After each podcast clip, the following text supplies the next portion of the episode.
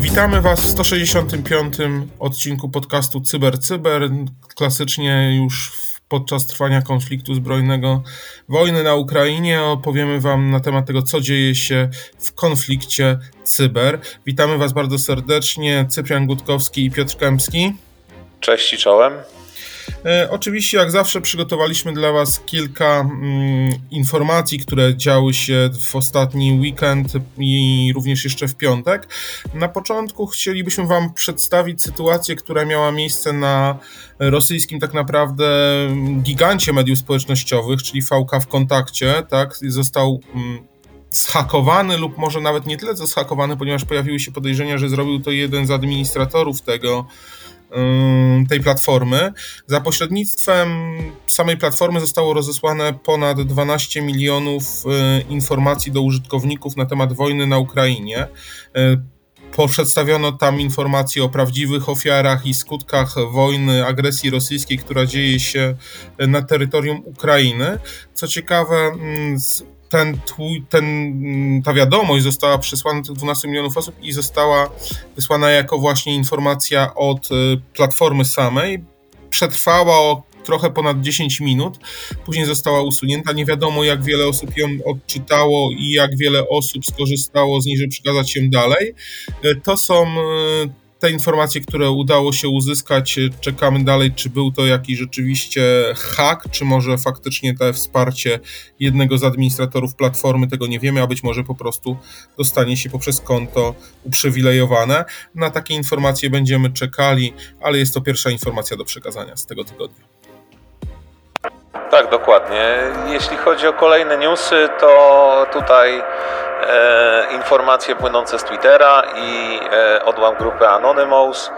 E, firma Nestle, która e, póki co nie wycofała się z terenu Federacji Rosyjskiej, co jest związane z dosyć dużym hejtem e, kierowanym właśnie pod jej adresem ze strony internautów, jak i użytkowników. I tutaj mamy również e, anonimowych, którzy e, przyznają się do włamania na serwery tejże firmy e, i przy okazji taki mikro wyciek danych, e, dane kontaktowe do 15, jak twierdzą e, dyrektorów zarządczych, czy też osób związanych ze ścisłym kierownictwem właśnie tejże firmy.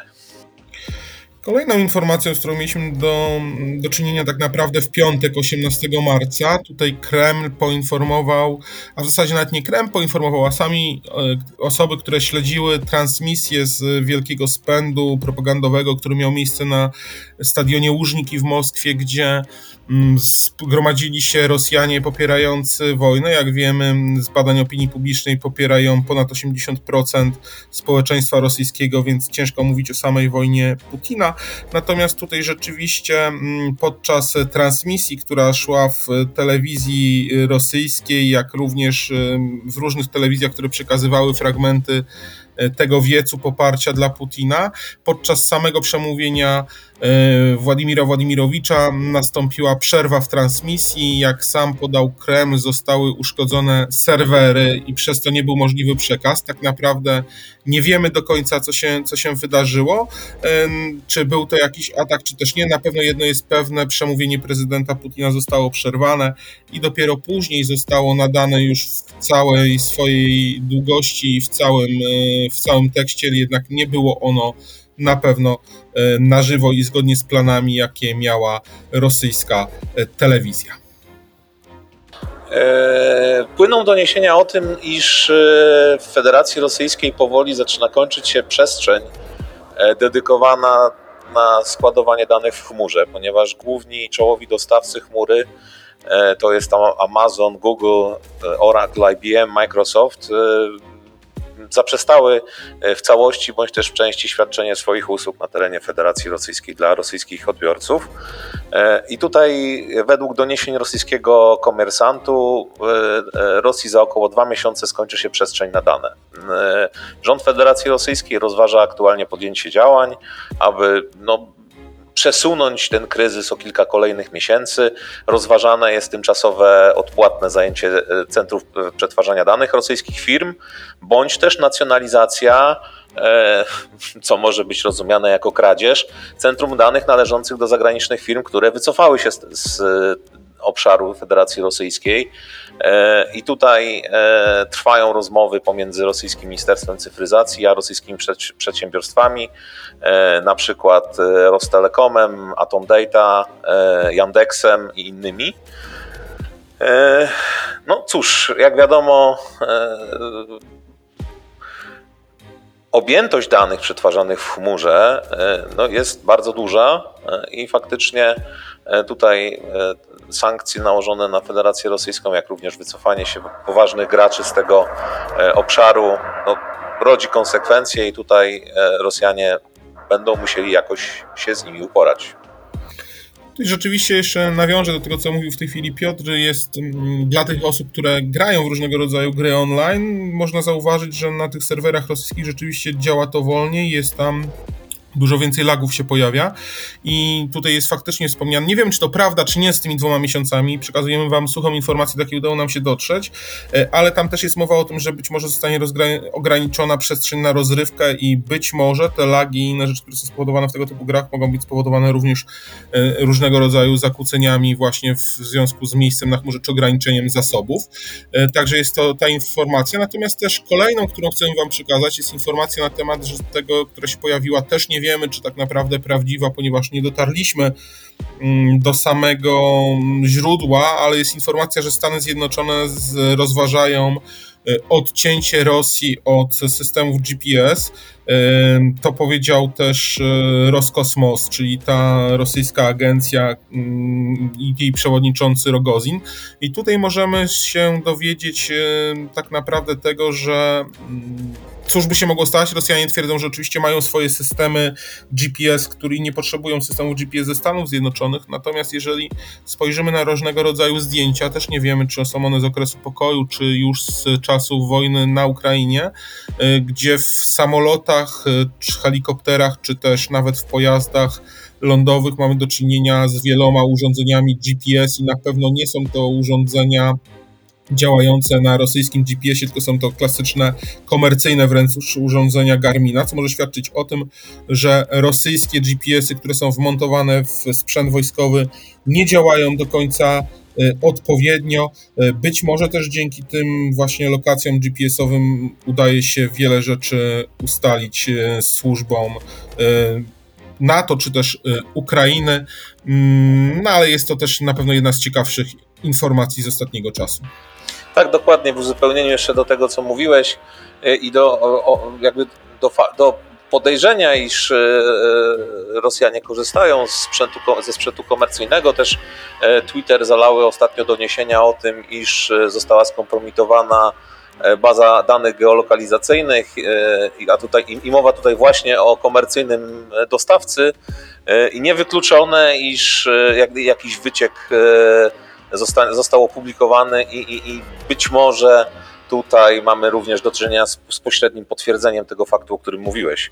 E, a przechodząc jakby płynnie do innego tematu, do kolejnego tematu, e, no tutaj krótki news ze strony również anonimowych, którzy, którzy twierdzą, iż zaatakowali e, Ministerstwo Sytuacji Awaryjnych rosyjskie i dokonali defejsu ich strony tak by propagować informacje dotyczące wojny w Ukrainie czyli kolejna strona rosyjskiego ministerstwa, która zostaje zaatakowana. Nie wiadomo, czy ktoś wchodził głębiej. Na razie same informacje do tego, że została zaatakowana strona i schakowana sama strona. Natomiast nie dali się podobno schakować nie do końca ta informacja mająca do czynienia czy z Ukrainą, czy z Rosją, ale wracamy, e, udajemy się do Izraela i stąd informacja na temat tego, że służby bezpieczeństwa Knesetu udaremniły próby ataku na e, wystąpienie prezydenta Żeleńskiego Ukrainy, który występował, który występował właśnie w Knesecie.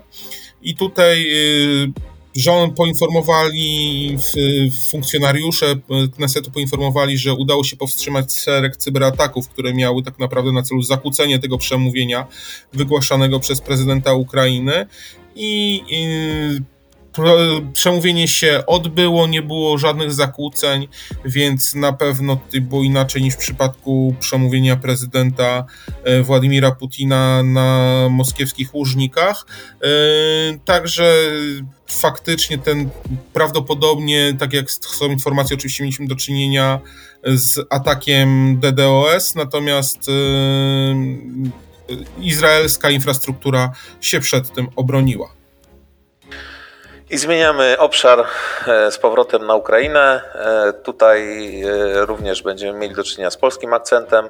Mówiliśmy już i wspominaliśmy o tym, iż Elon Musk wraz ze Starlinkiem wspierają Ukrainę i urządzenia Starlink zostały już wcześniej dostarczone ukraińskiej stronie, tak żeby zapewnić e, swobodny dostęp do internetu, zwłaszcza dla infrastruktury krytycznej. Tutaj my również e, wrzucamy, konkretnie koncern naftowy Orlen wrzuca kamyczek do tej lawiny, która wspiera Ukrainę. Jak czytamy w artykule Polska Times, E, systemy satelitarne Starlink e, zakupione przez polski koncern naftowy Orlen zostały właśnie dostarczone e, do Ukrainy i informacje na ten temat udostępniono poprzez Twittera i to jest zarówno ze strony polskiej, jak i ze strony ukraińskiej. Więc cóż, mamy, można, my, myślę, jakieś tam powody do dumy. Tak, staramy się utrzymać też e, ukraiński internet po to, żeby mm, dostawać stamtąd informacje. E, to bardzo istotny taki przekaz informacyjny, natomiast e, chciałem teraz Ci Piotrze bardzo serdecznie podziękować, bo to już chyba wszystko, ale wiem, że masz jeszcze ogłoszenie jedno, więc oddaję Ci głos w sprawie ogłoszenia i naszej ligi. Tak, dokładnie, bo dziś już 21 marca, a w dniu jutrzejszym, to jest 22 marca, startujemy z drugim sezonem Ligi Cybertwierdzy. Zapraszamy serdecznie wszelkie e, zespoły zajmujące się profesjonalnie e, obszarem cyberbezpieczeństwa, jak również pasjonatów do tego, by na stronach poświęconych właśnie lidze zarejestrowali swój zespół do udziału w rozgrywkach. Cóż, atrakcyjne nagrody, na pewno duża doza frajdy i i jak również i rywalizacji pomiędzy zespołami, e, możemy Wam zagwarantować, iż scenariusze, które będą rozgrywane, są oparte na rzeczywistych atakach, e, które się dzieją e, w cyberprzestrzeni. Możemy potwierdzić, myślę, że ponad 25 zespołów w tej chwili już dokonało swojej rejestracji. Im więcej będzie Was, tym lepsza frajda, większa konkurencja i większe emocje, a także większa satysfakcja z, ze zwycięstwa. Dziękuję Piotrze, tak, zapraszam serdecznie do udziału w Lidze Cybertwierdzy. Tutaj był to 165. odcinek podcastu Cyber Cyber Fundacji Bezpieczna Cyberprzestrzeń o sytuacji na Ukrainie. E, dziękujemy Wam bardzo. Cyprian Gutkowski i Piotr Kępski. Do zobaczenia, do usłyszenia. Dziękujemy. Do zobaczenia.